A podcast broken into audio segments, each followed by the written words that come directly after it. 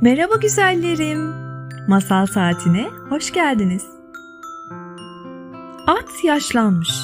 Yıllar boyunca efendisine hizmet etmiş etmesine ama artık işe yaramadığı için efendisi gözünün yaşına bakmadan atı kapı dışarı etmiş.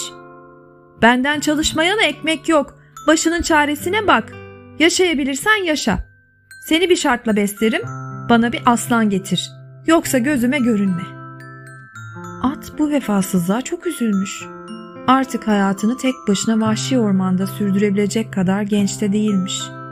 Bu nedenle ormana gitmeye, hiç olmazsa huzur içinde ölebileceği bir köşe aramaya karar vermiş.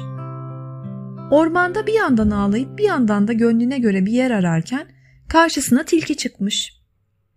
Niye ağlıyorsun at dostum? Ah ben ağlamayayım da kim ağlasın diye içini çekmiş at ve olup biteni tilkiye anlatmış.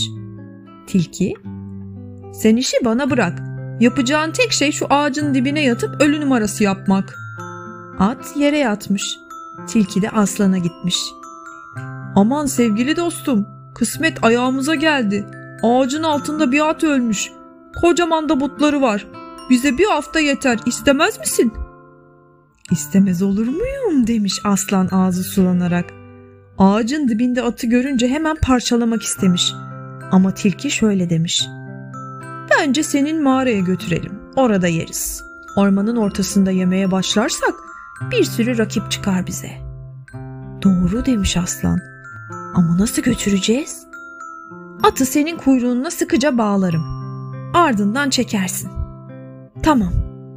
Tilki atı aslanın kuyruğuna iyice bağlamış. Sonra da atın kulağına fısıldamış. Hadi dostum, bundan sonrası senin işin. At da ayağı fırladığı gibi dört nala koşmaya başlamış. Tabi aslanı da arkasından sürükleyerek. O hızla aslanı efendisinin bahçesine kadar çekmiş.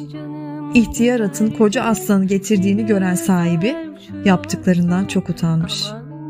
Aslanı avlamış, sonra da sevgili atına ölünceye kadar bakmış.''